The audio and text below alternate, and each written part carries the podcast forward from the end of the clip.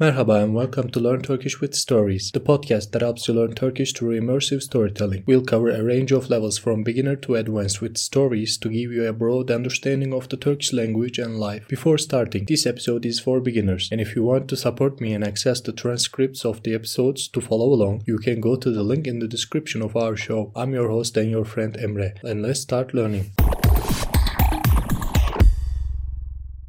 Balıkçı Yunus ve kardeş Serkan Kumluca adlı küçük ve güzel bir deniz kasabasında yaşıyorlardı. Genç yaşta ebeveynlerini kaybettiler ve geçimlerini balıkçılık ve çiftçilik yaparak sağlıyorlardı. Yunus'un babası da bir balıkçıydı ve en sevdiği balık Yunus olduğu için oğluna Yunus adını vermiş. Yunus her gün sabah güneşin ilk ışıklarıyla balık avına çıkıyor ve sadece akşam güneş batarken karınlarını doyurmaya yetecek kadar balıkla evine dönüyordu. Diğer balıkçılar ise hem karınlarını doyurmaya hem de pazarda satmaya yetecek kadar balık tutuyordu. Serkan bu durumdan memnun değildi ve sık sık sık neden bu kadar az balık tuttuğunu kardeşine soruyordu. Ancak Yunus sessiz kalıyor ve sadece günlük yemekleri için yeterli miktarda balık getiriyordu. Bir gün Serkan kardeşiyle birlikte balık avına gitmek istediğini söyledi. Ancak Yunus Serkan'ın gelmesi durumunda çiftlik işlerinin etkileneceği için isteksizdi. Bir gün Serkan kardeşiyle birlikte balık avına gitmek istediğini dile getirdi. Ancak Yunus Serkan'ın gelmesi durumunda çiftlik işleri etkileneceği için isteksizdi. Yine de Serkan ısrar etti ve Yunus sonunda onunla balık avına çıktı çıktı. Bir süre sonra uygun bir balık avlama alanı buldular ve Yunus ağını denize attı. Serkan büyük bir merakla onu izledi. Aniden Yunus'un ağı çekilmeye başladı. Ancak içinde balık yoktu. Bununla birlikte Yunus ağı çekmeye devam etti. Ağı açtıklarında ise çok sayıda çöp buldular. O anda Serkan Yunus'un yiyecek için değil, denizi temizlemek için balık avladığını fark etti. Serkan denizdeki çöplerin sonsuz olduğunu ve açlık çekmeye değmeyeceğini düşündüğü için bu davranıştan hoşlanmamıştı. Serkan Yunus'tan çöp toplamayı bırakmasını ve normal bir balıkçı gibi avlanmasını istedi. Yunus denizden çöp toplamazlarsa balıkların yaşam alanı olmayacağını ve balık kalmayacağını Serkan'a açıkladı. Yunus diğer balıkçıların gelip balık avlayıp gittikleri için denizi düşünen tek kişiydi. Yunus Serkan'ın yorumlarını umursamadan teknelerini eve doğru çevirdi. Evlerine döndüklerinde tuttukları birkaç balığı kızartıp yediler. Serkan kardeşinin davranışlarını düşünürken sobanın önünde kardeşiyle oturdu. Yunus'un haklı olduğunu ve denizi düşünen tek kişinin kendisi olduğunu fark etti.